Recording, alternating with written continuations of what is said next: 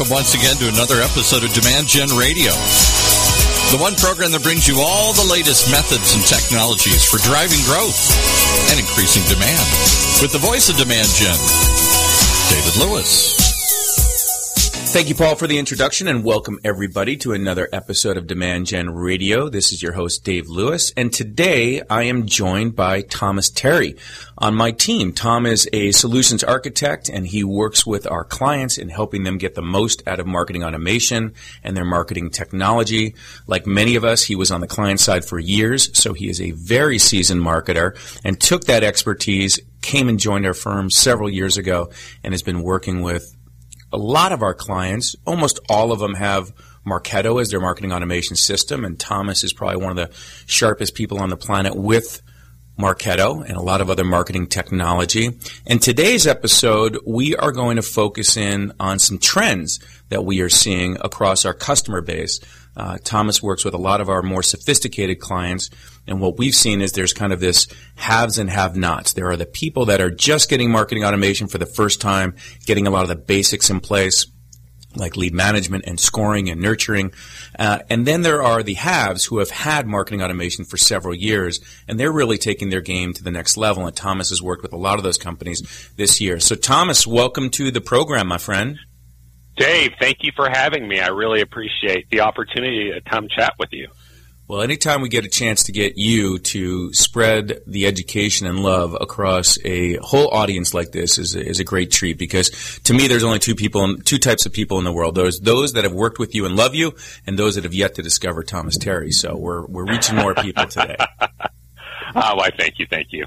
All right, well, let's dive right in because we've only got about a half hour, and I want to just jump right in and maybe ask you to kind of start off just high level if there's some macro trends that you are seeing in terms across the customer base on the use of marketing automation. Let's start there.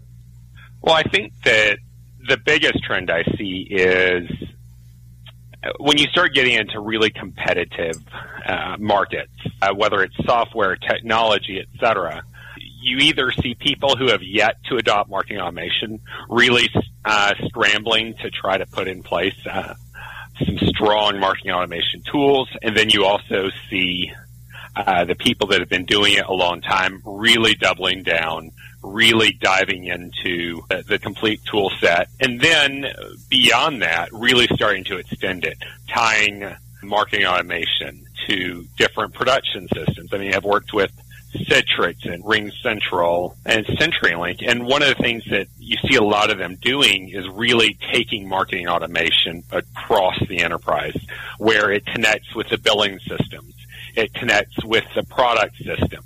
We're seeing a real trend where people are moving their transactional email into Marketo. So if you've got a, a production uh, back-end mainframe, they're actually creating these connections to Marketo to send out the email and it adds tracking, it adds the ability to really understand and then tie all of this data together to, yeah. as an enterprise, understand uh, what's working and what's not. And some of these trends that you're seeing is because of I think that realization of the power of the tool, right? We, we know from a basic standpoint that you can always create programs and triggers and segments based on the data or activity that resides in a Marketo system. Or if it's connected, and they always are, right, to a CRM, mm-hmm. you can do it off field value triggers or status Absolutely. changes. So everybody's kind of figured out that these two systems, which are well integrated, the CRM and the marketing automation, can drive behavior in the applications and trigger. But as you're pointing out, now when people have, whether it's free trial software, backend infrastructure, or accounting systems, like you said, and there's other metadata or things happening across the enterprise that might want to drive email sends or other triggered activities or data manipulation, um, all that's getting integrated, which is a much more sophisticated use than we've seen certainly in, in the past. What are those, you know, let's talk about maybe um, high level, a specific project, something that you worked on this past year. What were, how did they approach it? So if someone's listening in and thinking, hmm, I'd like to be able to do that type of stuff too, what do those projects look like from an approach standpoint?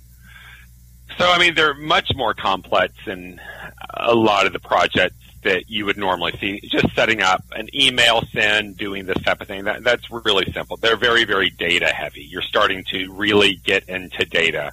We're pulling in data architects and data scientists to really add some, really add some meaning to the data. Uh, example is uh, really creating a massive B2C transactional email system. We're, we're, we're, really starting to reach and touch all areas of the organization. We're having to involve the IT department. We're having to involve data science departments. We're involving the marketing department. And what we're doing is really starting to get alignment on these complex tech stacks. How does data flow through the enterprise? How do we make sure that it gets to Marketo at the right time so that we get the right data in the application in the right place at the right time so that we can take actionable marketing on that information. So I mean, it's really becoming intelligent marketing.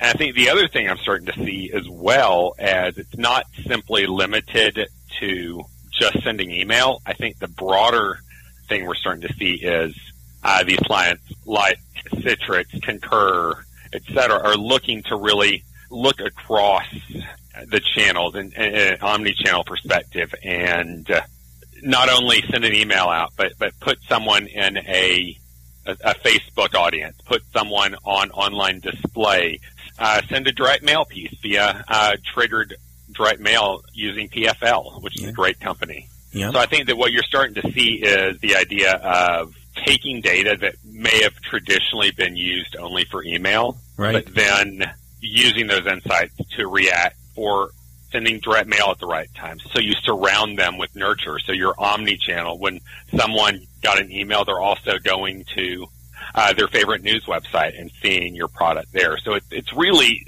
starting to see marketing as kind of the, the brain and hub of the entire enterprise. Yeah, it's like uh, the uh, the whole is greater than the sum of the parts, and people are realizing about the value of data across the, the organization. So that brings up some challenges. Let's let's talk about these as well. For example, you know, hooking a Marketo or CRM to these other infrastructures is not always an out of the box solution, right? So there's some APIs and other data connectors that, that we're certainly helping our clients with. Let's talk about that. Let's also talk about uh, data duplication. Maybe we'll hit sure. that after the break. But let's start off with the APIs. What are you seeing in terms of trends around uses of interconnections between these systems and, and how to get that done, the recipes for that? Well, I think one of the most interesting was uh, working with Workfront. Uh, they had just acquired a company that had HubSpot. And as you can imagine, a full-blown migration is a long, challenging project. And the goal was you have this acquired company and this other marketing automation system. How do you get the data unified so that as a new company, a company that has two business units now, how do you action off of that acquired company? And what, what we did was we looked at very lightweight tools like uh, Zapier to basically take the data and fire it into Marketo as forms get filled out. So you're able to kind of push off the amount of time needed before you have to go through the full migration. So are you finding in most of these integration projects that there's off the shelf software that can use for the data connections, or are you seeing often the use of us, you know, creating uh, some API calls and using the open uh, architectures to move data in between the system? What seems to be the the trends, at least in in 2016? I think what we started to see is there's becoming more and more trust in a variety of tools uh, as we start looking to the cloud. But I think that the most important consideration you have to have is how production ready does it have to be? Is it something that is completely uh, cannot fail? And so what you'll end up seeing is much more sophisticated middleware with uh, the APIs and much more robust solutions where they are mission critical. But for things where it's a short term, quick integration to be able to move data to fast time to value, I think you're starting to see uh, some of the off the shelf tools as well. So I think that it's really a decision based around how long is this solution going to have to stand and then how how mission critical is the data because I think that you can move much quicker and really show some quick time to value if you if you kind of balance those two solutions. we've done enough of them now that we kind of sometimes can, uh, well, we, we can go through a set of discovery questions and find out in terms of the volume of data that's moving. So, you know, do the API calls support enough data movement to use there, or do we need to use other systems? Is there any data manipulation or transformation that needs to happen along the route? So, you know, it's not always one solution uh, works for everybody. But we are, you know, certainly in the projects that I've seen you guys working on. You brought up transactions, which is getting more and more common, right? People, we're doing so much work with companies, certainly in the tech and SaaS space, and they're selling their products and downloading their products and delivering their products right to people online. So taking that metadata when a transaction or purchase happens and sending out transactional emails in real time uh, we've seen a lot of those projects over the last couple of years, and more and more of them. Like you said, it, it, you know the the ha- the have-nots start off with the batch and blast campaigns. Mm-hmm. Let's let's fill the top of the funnel, or let's nurture. But the more sophisticated customers are saying, "Hey, I can use." this marketing automation system for internal communication, for the lower funnel, you know, customer engagement, for transactional, uh, and it's it's kind of that crawl, walk, run uh, growth strategy. Well, let's do this, Thomas. We got a lot more we're going to cover uh, today and, and dig in. Let's take a quick break, and we'll be right back. Uh, this is Demand Gen Radio. I'm on with Thomas Terry, and we are talking about some trends in the use of marketing automation. We'll be right back. Have you ever felt that you're not getting the most out of your marketing automation system? Well, you're not alone. But there is an answer. An award winning agency called Demand Gen that can not only get your team out of batch and blast mode, but turn your team into high performance marketers that drive more revenue and have the kind of results you're looking for. They also have a marketing dashboard to show it. Experts in Marketo, Eloqua, Salesforce, and dozens of other top marketing technology. The folks at Demand Gen have helped hundreds of the top marketing teams around the country, and they can do the same for you. So stop feeling stressed. Check out their services at demandgen.com, just like it sounds, demand, G-E-N.com. And while you're there, be sure and visit their resource section, which is chock full of videos, free templates, and downloadable guides, all of which will help you be a better marketer. If you need a team that'll get you to the next level, there's one waiting. They're just a click away. DemandGen.com. Whether you're producing a seminar series, users conference, lunch and learn, or exhibiting at a trade show, Validar has a solution. From capturing leads at trade shows to managing on-site registration, tracking session attendance, gathering information, and providing sponsors lead retrieval, we have a full suite of solutions for you. Since 2005, Validar has been turning corporate events and trade shows into better business. Call 888-784-2929 or visit us at validar.com. All right, and we are back. Thomas Terry and I talking about trends in marketing automation adoption and usage. And let's kick off this second segment, Thomas, with a question about, you know, kind of crystal ball, time machine. Let's say, given what you know now, you've been doing this for a long time. If you were back on the client side, let's say you just took a role as head of demand generation for a company, given what you know now, what would you do heading into 2017? What would be some of those priorities and initiatives? Well, Dave, I think the most important thing is to understand the entire marketing stack. The core of your stack is always going to be your CRM and uh, marketing automation platforms. Those are the platforms that everything else plugs into. I mean, you can add data layers, you can add uh, different types of web experience, but if you don't have the foundation, uh, you have to make sure that those are shored up first. You have to have a strong uh, marketing automation to CRM integration where you're getting the right data passed and you're able to manage the leads that come in uh, in a very, very effective manner. But then I think as you start to get to companies that have matured beyond that, then the question becomes looking at your entire MarTech stack, starting to do a white space assessment. Where am I weak? Do I need help at the top of my funnel? Do I need help moving leads through marketing qualified to sales? Or do I need help really understanding the insight and the reporting? And so I think that I'm coming more and more to there's an there, there's getting to be an ideal stack based upon best of breed solutions. And so I think that as you start to look at what you can put in place, I think it's important to think about that. So if you're looking at uh, the the very initial time someone lands on a website, let's get as much data about them as possible. So if they were land on a website, let's do uh, form enrichment so that when they're on the form, a tool like uh, ReachForce Smart Forms might be able to populate a lot of the data in the background. Once they come in, leveraging webhooks to grab more data, whether it's a Leadspace or pulling down data from a DiscoverOrg, really understanding how to kind of build out that that profile and then really being able to nurture them, really being able to move them through your sales. I mean, Conversica to being able to use AI to work as an SDR via email. I mean, that's very, very cool. So if you were starting off at a company that really didn't have marketing automation, your recommendation is, you know, get a marketing automation and CRM system, make sure they're well integrated, plug it into the website so that you're tracking their digital body language, capture information off the forms, use some of the more advanced tools to append that data and really take a data focus um, so that you can capture as much uh, as you need to, not everything, but as you need to, right? We don't want to fill up the database with stuff we don't.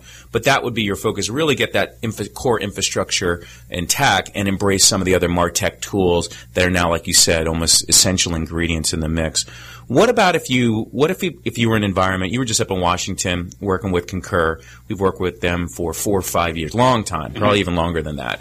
And so they've, they've been doing this a long time. They've even gone through a migration. They went from one marketing automation system to another and ported, you know, dozens and dozens of nurtures and their scoring system. So they took on that initiative. Let's say you, you were going in to a company that had a pretty sophisticated stack.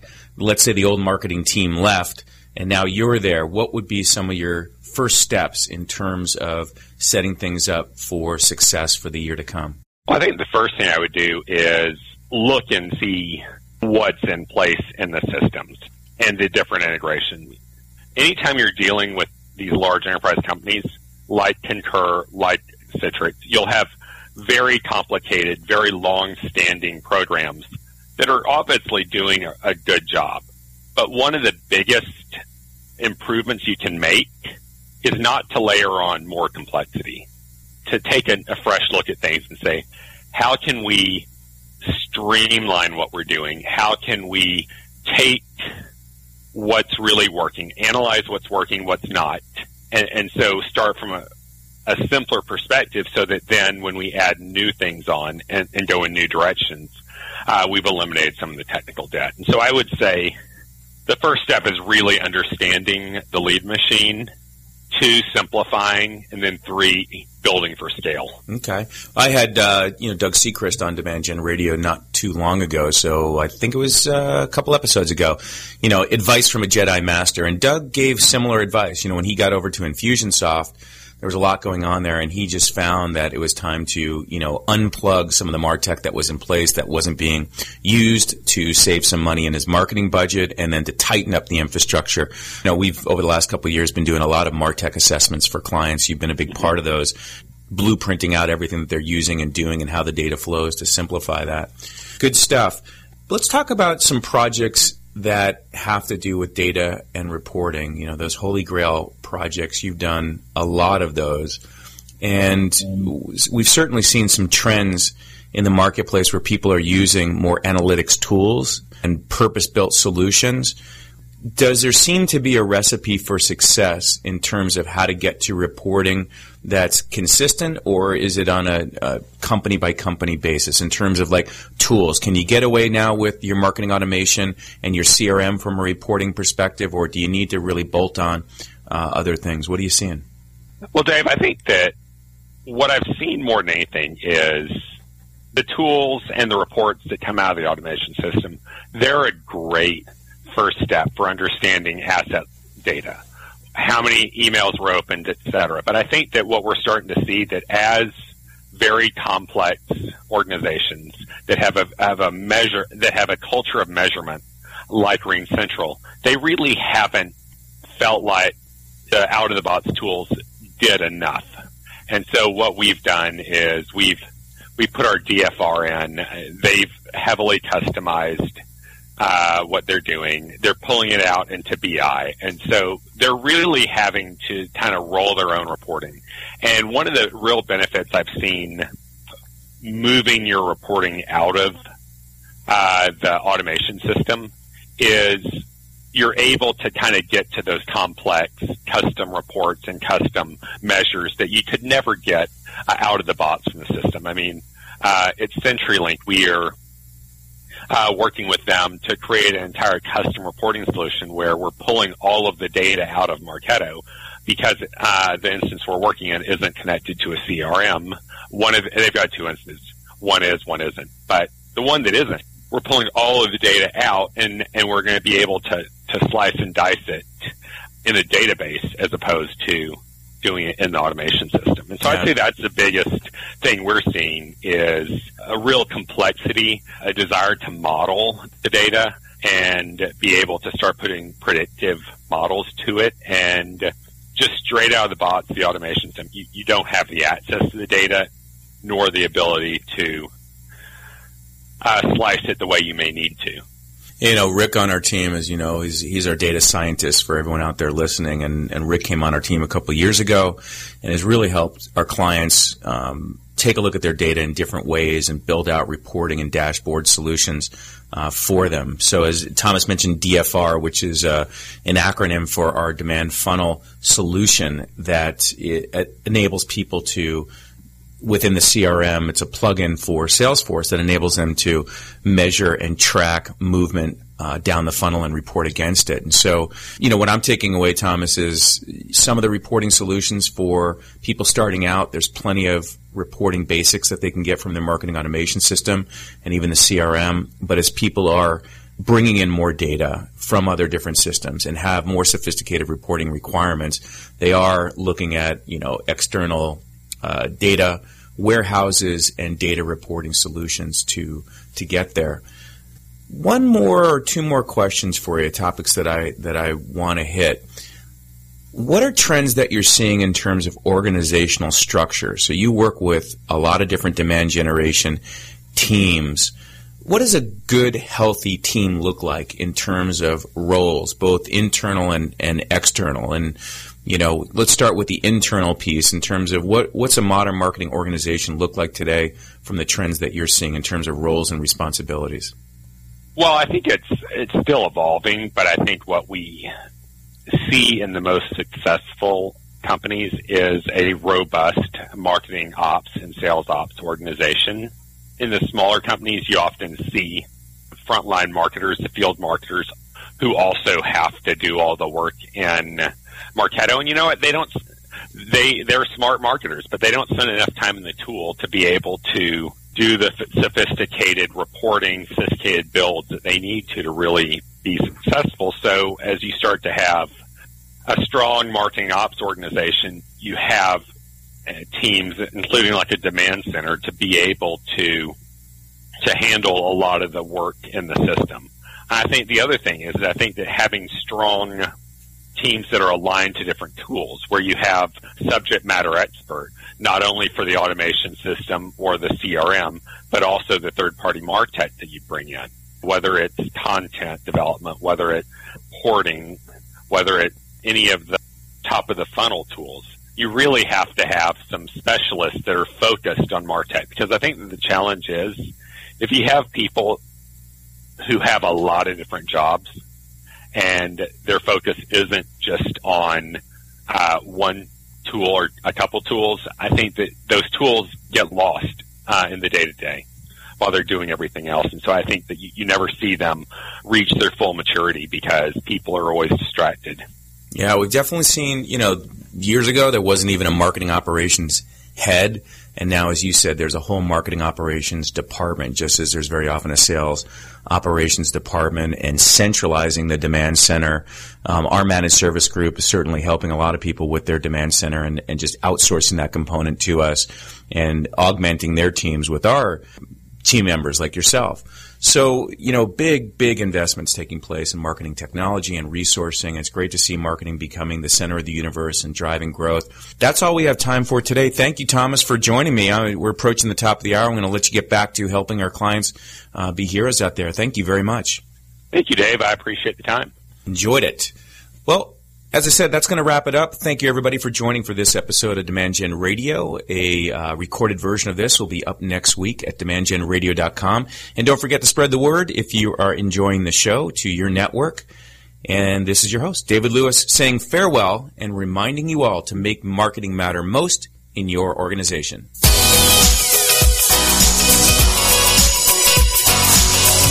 You've been listening to Demand Gen Radio bringing you the top industry experts, thought leaders, authors, marketing technology firms, and senior marketing leaders from around the world to teach you the methods and technologies for high performance marketing.